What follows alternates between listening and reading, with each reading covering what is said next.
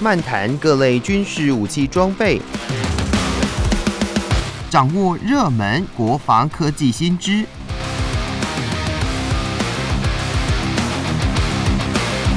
军武说早安，陪您一起领略国防知识力量。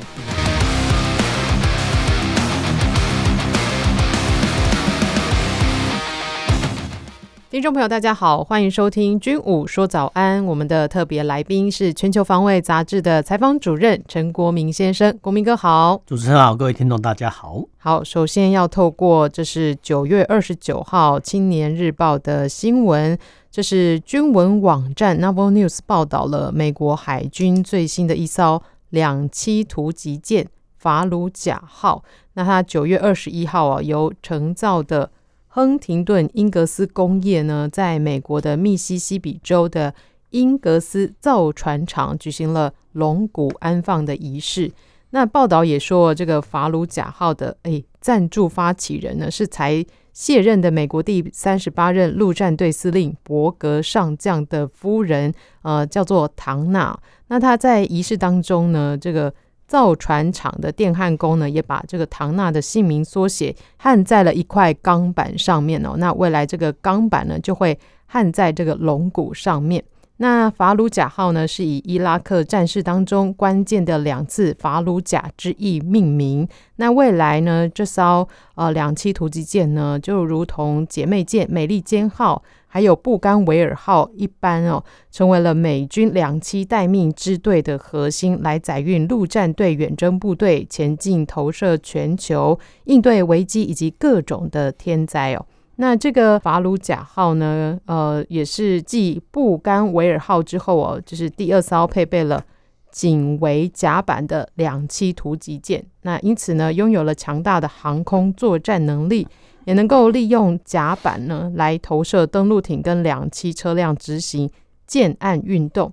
好，那个新闻呢，听下来哦，就是想要来了解一下，为什么这个安放龙骨这么重要呢？都会要特别举行一个安放仪式。那另外一个想要了解的就是什么是警卫甲板？我们要这样子来看哦，其实人类哈在航海的历史中啊，其实呃发明的船只哈，那在船只呃下水。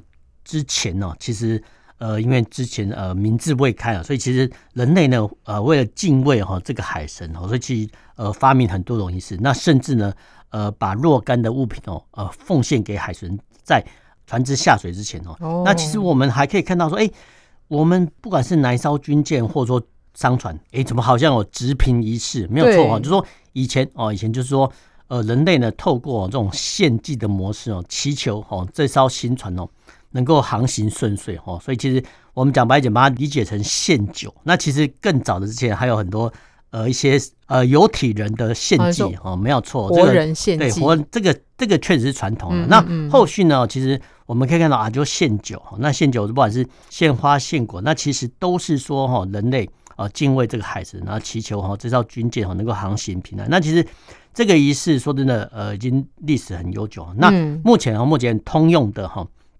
通用的军舰下水的时候，大概分为两个阶段哦，啊，三三个阶段。第一个就是说安放龙骨，那第二个就是说下水，那第三个就服役哈。那安放龙骨什么意思？龙骨就是呃，这是用人类的比喻哈来比喻船只，因为其实舰艇的设计哦，其实你就重的方面来看哦，其实这个所谓的舰艇的龙骨哦，应该是指哦这个重排面的那一条的钢骨哦，这个部分叫龙骨。那呃，我们是用人类的方式来比喻哦，那。这个所谓的舰艇的龙骨，那一般来讲只有水面舰才有。那呃水下舰然后就是潜艇，那基本上来讲是没有龙骨的哈。那其实呃我们可以看到，在潜舰的呃安放龙骨过程中，哎，居然是用切割一块钢板或焊接哈来替代哦。那这次的所谓的法鲁加号说的蛮有趣的，蛮有趣的说，哎，他在安放龙骨的仪式的时候呢，哎，其实。先用哈一个钢板写上自己的就是呃赞助人的名字哈，然后呢再把它焊接到这个龙骨上，就变成说以后好就会跟呃这艘军舰呢服役在一起哦。那有些人会好奇说啊，为什么这些呃一些夫人呢可以担任这种仪式？那其实这些所谓的我们叫荣耀职哦，一般来讲哦，就是通常是给有功的人员哈，他们才有这种，或者说眷属，他们才有此殊荣。所以其实我们看到，不管是总统夫人呐，就美国总统夫人啊，或者是说甚至有有美国总统我自己来做下水典礼这种命名的仪式哦，嗯，这个只有德高望重的一些呃人士能才用这个威望哦，否则的话一般人说真的不能哈。那我为什么这么的有趣哦？因为其实我们看到这个所谓两栖突击哦法鲁加号，那法鲁加号什么意思？就是说怀念说在呃伊拉克战争中哦，法鲁加战役哦，那其实哦之前。呃，美国呃之后啦，美国还有迪利波利号啊，跟布甘维尔号。那其实我们要特别讲说，哎，为什么会取这些名字？哦，其实这些名字都是有它的意义。比如说法鲁加就是纪念法鲁加战役，那布甘维尔哈，那是一个岛哈。那在所罗门群岛一个叫布甘维尔岛。那其实，在二战期间哈，布甘维尔岛的攻防战役呢，其实让呃美军的陆战队吃了很多苦头哈。那其实，在之前呢，比如说在我们都知道说瓜达康纳尔战役的时候，然后其实我们有看到哎。透过电影介绍，我们知道哦，有所谓的江巴斯洞哈，这个士官长等等。那这些有名的历史地名哦，或者说军事官哦，都有可能被哦日后哦这个陆战队所用的军舰所命名哈。这个是命名的由来哈。嗯、那我们再讲快一点说，哎，这个时候叫警卫甲板。警卫甲板就是说，呃，这种所谓的运输舰，它的后面呢啊，基本上它的后面后方的甲板，它可以挤枪直升机哈。但是呢，它的后方的船坞。哦，又可以容纳登陆艇，什么意思呢？就是说，这个必须要有一点想象力。就是说，我们一般就看到说平面，哎，平面来讲哈，就来看到一艘军舰，然后在后面后方甲板啊，通常就是直升机甲板停靠直升机，没有错哈。但是这种所谓的警卫甲板说真的蛮有趣，就是直升机甲板下方哦，居然是镂空的。镂空什么意思？就是它开放一个空间哦，可以泛水，泛水就是让水淹进来，然后让这个登陆艇可以开上去。哦，说真的，这是蛮奇特，就是说。呃，我们当然会讲到说，在二次大战，我们都可以看到说，哎，这种所谓战车登陆舰的 LST，哎，我们这边所谓的开口笑，哎，呃，抢滩之后呢，哦，慢慢的哈，把哈这个战车放下来，那这个叫所谓的平底船。那平底船它的说的运输量比较大，可是它的航速比较慢哈。那有没有可能哈，就是说把这些缓慢的运输舰哈，把它航速提高啊，但是呢，又可以放出登陆艇哦去抢滩？有。这个在二次大战期间就有所谓的叫船坞登陆舰。船坞登陆舰很简单，就是说它是一艘一般的正规的舰首采取正规的一些运输舰哦。嗯。但是呢，它后面呢，后面的甲板哦，其实基本上讲就是镂空。镂空呢，我们刚才讲过就泛水哦，然后让哦这些小型登陆艇哦可以开上去。那从平面上看起来哦，你就当这些登陆艇释放出去之后呢，哦从平面拍摄起来。你就会觉得说，哎，怎么好像一只母鸭在带着小鸭前进？没有错，它的概念是这样子。那后续呢？因为是美国是呃大海军的国家，所以其实他们又研发了所谓直升机突击舰。什么意思呢？就是说，呃，这种所谓直升机突击舰，它运输舰呢，它不是正规的航空母舰，但是呢，它全部呢甲板呢都把它变成全通式，然后可以停放很多直升机。那在两栖登陆作战的时候呢，就用这种直升机哦去运输兵员啊。那现在问题来了，有没有可能哦，就是说把这种直升机哈跟着小型的登陆艇哦一起放在一艘军舰上，然后让它在登陆的时候呢，可以用直升机去运输兵员，然后用登陆艇呢去运送重物资？嗯，有这个答案呢，居然就是所谓的目前呃美国所研发的各式所谓的两栖突击舰啊。这种方式呢，就说呃，它可以哈叫 LST 哈这种平底船有一般的船舰的航速，但是呢，在它在遂行登陆的时候呢，哈，其实它可以从呃舰尾哦释放出登陆小艇哦，然后也可以透过哈舰尾的直升机甲板起降直升机哦，可以快速的缩短哦这个航运的时间哦。那这一点对陆战队公司来讲是很重要的哈。那这个也只能说是公式主义的国家呢才有这种设计啊。那目前呃已知哦这种设计的国家有美国啊，当然还有中国。那其实法国的部分的舰艇哦也算是哦这种所谓的两栖突击舰的代表哈。那这种两栖突击舰呢，不要以为说它只能遂行两栖登陆作战，其实并不然啊。因为其实我们看到说，哎，随着科技的进步哈，那美国呢研发了 F 三十五，那其中啊。F 三十五 A 哈算是空军在使用，它就在一般的跑道起降。那 F 三十五 B 呢，它可以垂直起降。那 F 三十五 C 呢，它可以在航舰上起降。其中我们要特别呃点名，就 F 三十五 B 哈，它可以垂直起降哦。那换句话来讲说，在必要的时候呢，这些所谓的两栖突击舰呢，它就可以直接停靠哦，停放这个所谓的 F 三十五 B 的战机哦。那对于哦目前航舰数量不够多的美国来讲，实际上已经很多哈，就是说，嗯，对于美国航舰数量不多的状况下呢，其实它是一种辅助的病例。换句话来讲呢，这个算是有我们算是叫准航空母舰，所以其实我们可以看到说，日本海上自卫队哎，好像有若干舰艇哦，也是朝这种全通式甲板的前进哦。那没有错哦，这种所谓的不管是所谓的全通式甲板的运输舰，他们都有可能停放哦这个 F 三十五 B。所以其实当呃日本在研发这种所谓突击舰的时候呢，其实中国很大的抗议哦。那回归到正题，就是说我们哦台湾呢有没有？采购呢，类似哦这种所谓两栖突击舰的一些必要哦，我们刚才讲过，这种两栖突击舰，哎，它可以用直升机做垂直运补，啊，然后也可以在后方放释放登陆艇哦做运补。那台湾有没有需要呢？那说真的，我们必须回归到说我们的战略本质，就是说我们到底是攻势还是守势？那当然，我们要必须提醒呃听众注意的是，我们还保有这个所谓的东南沙，还有说金门、马祖这些外离岛哦，那。呃，在若干时间，好，比如说几个月之后呢，其实都会运补这个所谓重武器或弹药哈。那有没有可能哈，在我们的运补过程中哦，帮海军筹设类似的一些突击舰，然后供我们的部队来使用？当然有哈，这个想法是可行的。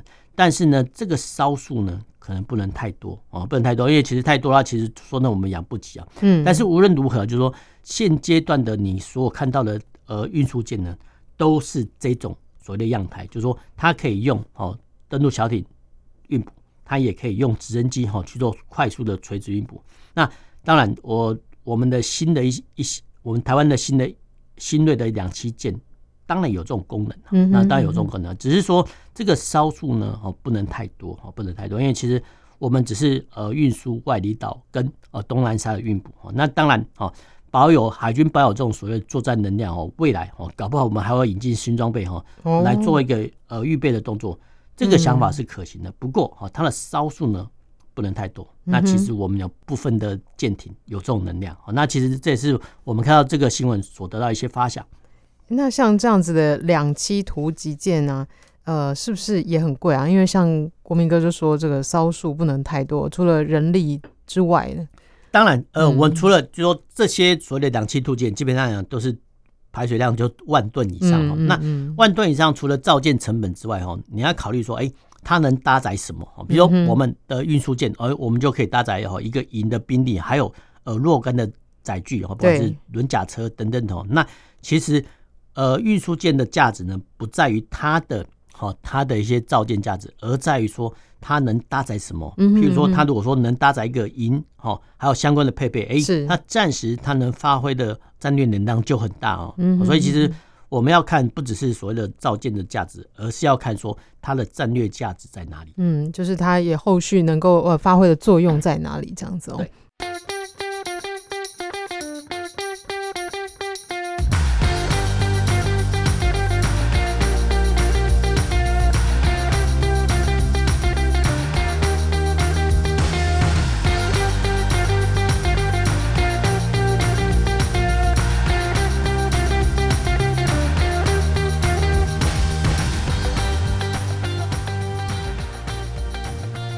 续回到军武说早安，要跟大家分享的军事新闻呢，一样是来自《青年日报》，这是十月三号的报道，说到了英国政府在十月一号宣布，已经根据澳英美三方安全伙伴关系 AUKUS 呢这个联盟协议哦，跟贝仪系统公司、还有劳斯莱斯以及贝布考克这三家公司哦，签署了四十亿英镑的合约哦，那来研发新一代的。AUKUS 级的核动力攻击潜舰来吓阻潜在的威胁扩张，维护区域和平。那英国政府就表示，这一项合约的内容主要是涉及到了外形细部的设计跟长前置期的阶段规划哦，并将以英美两国丰富的潜舰设计经验为基础，整合了包括核反应炉啦、舰体材料在内的相关跨国公司的供应链。那他们研拟呢，未来数年内要展开建造的作业，呃，进而让英国跟澳洲分别在二零三零年代的末期跟二零四零年的初期获得具备先进科技跟尖端战力的新型潜舰。诶，那看完这个新闻之后呢，我会觉得说，诶，为什么是英国来跟这三家公司来签约呢？应该是说，这个所谓阿库斯哦，是英美澳这三国的一些缩写哈。那厂商的就有很多家哈。那我们直接讲说哈，哎，这个新闻说阿库斯联盟，说真的，他们之前已经呃吵了一阵子哦。那最近哈已经开始签约哈。那签约开始替哈这个澳洲政府制造潜舰哈。那这个金额蛮大的哦，那蛮大，四十亿英镑哈。那四十亿英镑呢，其实目前汇率来讲是一五七三亿台币。好，那。这个联盟成立的，那请问要造几艘？好，十艘好了，就假设哈，我们呃这个阿库斯联盟要替澳洲造十艘，那每一艘就是一百五十七亿哦。那如果二十艘的话，一艘也要八十亿台币哦。所以其实核子潜舰很贵哦，光是一艘的建造成本可能就八十亿，或是说一百五十七亿台币哦。这个是我们在讨论之前都一定要想到说建军成本哦。那这个数字呢这么大哈，原本哈。澳洲呢是委托哦，就法国来帮忙设计哈这个所谓的合资潜艇，但是没想到说英国跟美国啊看到这个标单这么大哈，一千五百多亿的台币，那当然哦跟法国政府做抢单哦，这当然要抢，因为其实一般来说连一亿台币都要抢，何况这是一千一千五百七十三亿对。台币的一些金额哈，这个是非常不可。那。其实后续呢，其实呃，澳洲跟法国当然是解约啊，澳洲呢赔偿了若干的钱，哦，那现在也是蛮庞大哦。那之后呢，再跟哈英国跟美国合作哈，去呃建造它的一些核子核子潜艇。那澳洲呢，原本是用所谓的呃柴电潜艇，那我们呃上一集哈我们讲说柯林斯级潜艇，那其实柯林斯级潜艇说呢已经到了呃快到性能提升或服役的寿限。那其实澳洲政府呢在思索说，哎。下一代的潜艇到底要核子动力呢，还是柴电动力啊？那呃，我们就一般来说啦，核子潜艇除了它的优点哦，就是它的航速度很快哦。那再加上哈，就是核子反应炉，你说的只要一次添加燃料，基本上在整个服役周期你就不用再换了。但是呢，就说核子潜艇呢，它的造价比较贵哈，它的呃设计的技术等级要很高哈，因为大家很难想象，就说哎，呃，我们都知道我们有核一、核二、核三，然后甚至未来的。已经不盖核实哦，嗯，大家很难想象说，哎，你把一个小型的核子反应炉哦塞在一个呃一百多公尺的钢管内，然后呢，这些核子反应炉还能产生动力哦，让潜舰来用哦。说真，我们之前讲过，这个算是呃人类工艺的结晶哦。那当然，呃，我们都知道说，哎，核子反应炉它有呃辐射，所以其实它的水泥混凝土墙壁很厚。那其实你要想象说，哈，在一百多公尺的一些钢管内，哈。你要如何隔绝哈这个辐射，然后呢又把这些庞大的动能哈为哈这军方所利用哈，这个真的算是人类工艺工艺史上的结晶哦。这从一九六零年代之后就慢慢研发出来，说真的，这是人类还真的蛮聪明的哦。那既然这么好用呢，呃，为什么澳洲没有？因为澳洲在之前它没有这个需要啊。好，那我们的这个跟地缘战、地缘政政治有关系啊。比如说我们摊开地图来看，哎，澳洲的东南边。是纽西兰哦，纽西兰基本上来讲，呃，就是其实澳洲跟纽西兰都一样，就是以畜牧大国，就是呃产羊毛啊、绵羊油啊，甚至玉米、大豆哈，就是农作物跟农产品的国家。那基本上来讲，他们与世无争哦，也没有什么天敌哦、外敌哈。那澳洲北边哈，你如果地图上拉开来看，哎，它那边有个大岛叫巴布纽亚几内亚。那呃，巴布纽亚几内亚是呃人类目前地理上哈最险恶的地方，所以比较少人烟哈。那其实。呃，它分为东西两部分，那基本上来讲都是澳洲政府哈在托管的状态哈，所以其实你可以看到说哈，有时候哎，这个什么巴布纽瓦几内亚发生什么呃天灾的时候，哎，都是呃澳洲派军队去救援哦，没有错，其实。澳洲它应该说它管辖的范围很大哈，因为比如说中太平洋或南太平洋有一些国家，比如东加诺鲁、所罗门呐哈，有些呃这些国家发生天灾或海啸的时候哦，你可以看到说，哎，怎么好像这些地区发生所谓天灾，然后遂行人道救援的时候呢，都是澳洲军队来出动，没有错啊，因为澳洲比较近啊，所以这样，所以其实对呃就国际道义或者说人道救援的角度来看，这些国家发生灾难的时候呢，都是由哈澳洲来来救援。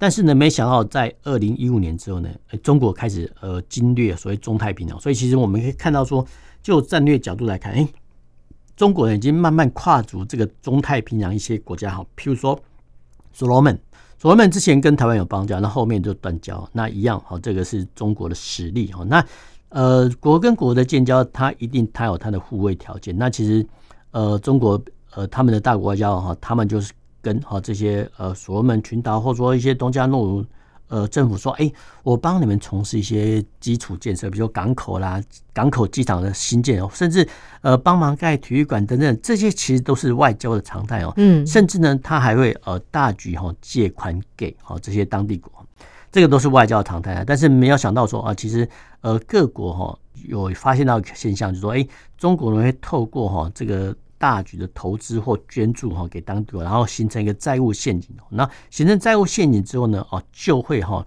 让当地国呢在日后他们的外交政策或者说对中国的外交政策呢有所讨好。嗯，这个部分呢其实呢引起哈澳洲政府的紧张，就是说中国势力在呃中太平洋跟南太平洋崛起哦，呃让澳洲政治相当的紧张哈。那相当紧张呢，在呃在澳洲哈要更换潜舰的装备。之前他们就会考虑说，到底要核子动力呢，还是柴电动力啊？那后续呢？澳洲政府选择了这个核子动力哦。核子潜舰呢，它有几个优点，就是说，第一，我们讲过它快，呃，非常快哈。就是说，我们之前有人说啦，就澳洲的幅员广大哈。那有了核子潜舰之后呢，哎，它可以呃往返的奔驰跟驰援，其实这个是不尽难，因为就算哈澳洲幅员很广大哈，它一定也是在东边跟西边哦各配置若干艘。那这些若干艘的潜舰呢，可以发挥的效用很大哈，因为核子潜舰速度快哈。虽然说哈，这个假设哈，未来的核子潜舰配置在哦西澳，比如说博斯啊，或者说东澳的地方哈，它其实配备在西澳地方的潜舰哦，它可以很快速的到达哪里？到达第二岛链哦，甚至第一岛链附近。说真的，这个是蛮可怕的。所以对中国来讲，蛮可怕的，就是说，因为潜舰本身。它就很难被呃声纳所找到。那再加上呢，中国其实并没有像美国哈那么强大的监测能力哈，所以其实呃这些潜舰本身哈呃光是柴电潜舰它本身就有很大的隐匿性哦。那如果说哈假设澳洲呢配备核子潜舰哦，并且服役之后呢，其实它在有状况的时候呢，可以呃从呃西澳的基地哈直接哈一路奔袭到所谓第一岛链附近哦，那。跟美军或说日本的形成战力，所以其实呃这部分来讲哦，可能是中国始料未及啊，因为中国呢之前哦呃没有错，他们是要经略就太平洋一些地区哦，但是没想到说引起哈呃澳洲政府这么大的反弹哦，除了增加经费之外呢，他们也筹建自己的核子潜舰。那当然了，在战时澳洲呢不会跟哦单独的跟中国为敌啊，他一定是跟美国还有其他盟友所。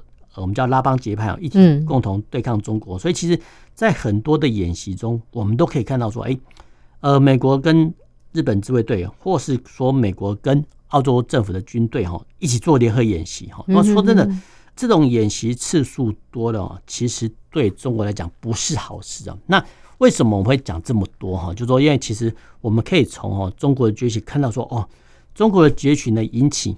澳洲政府的紧张，那其实澳洲政府呢，他们也是担心说，哦，中国在中太平洋跟南太平洋经略太多，会影响到他们日后澳洲与呃这些国家的邦谊哦，所以其实他们赶快积极的筹建军备哦。那没想到，好这些军备的本身反过头来哈，对中国造成很大的威胁，因为其实中国光是要应付美国的海军实力，说的其实很吃力哦。那目前的态势是说。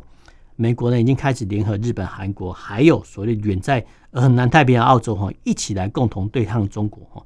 说真的，在这个大战略的架构下呢，当然哈就会形成这所谓阿库斯这个潜舰的联盟啊。那至于说哈呃为什么要抢法国的单哈？当然要抢法国的单，因为其实在这个战略架构呢是美国来主导，那暂时也是美国出兵力比较多哈。那在这种状况下呢，断不可能哦盟邦所使用的武器装备。还有哦，这个法国人赚去，说真的，这是再怎么想都不太可能。所以其实外界会觉得说，哎，你美国怎么会突然抢单？其实并不然，因为其实这个战略架构呢是美国所设计，但是澳洲政府也同意哦。那在这个战略架构双方都同意的状况下呢，潜舰由谁知道来讲，说的已经不是澳洲政府的首要考虑的，那当然是由美国来承造。那美国在跟英国合作哦，替澳洲生产他们所需要的核子潜舰。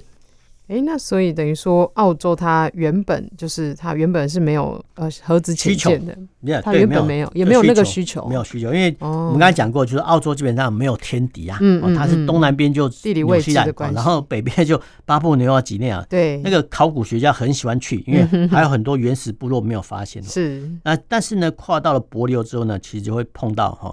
呃，中国方面的势力，那没想到说哈，中国是已经跨到哈这个所罗门群岛了，所以其实引起澳洲政府的紧张。那一旦能引起对方政府的紧张，当然加强军备来应付中国，这也是必然。嗯，了解。好的，那今天的军武说早安就跟大家分享到这里，也感谢国民哥。那我们下周同一时间再见喽，拜拜。拜。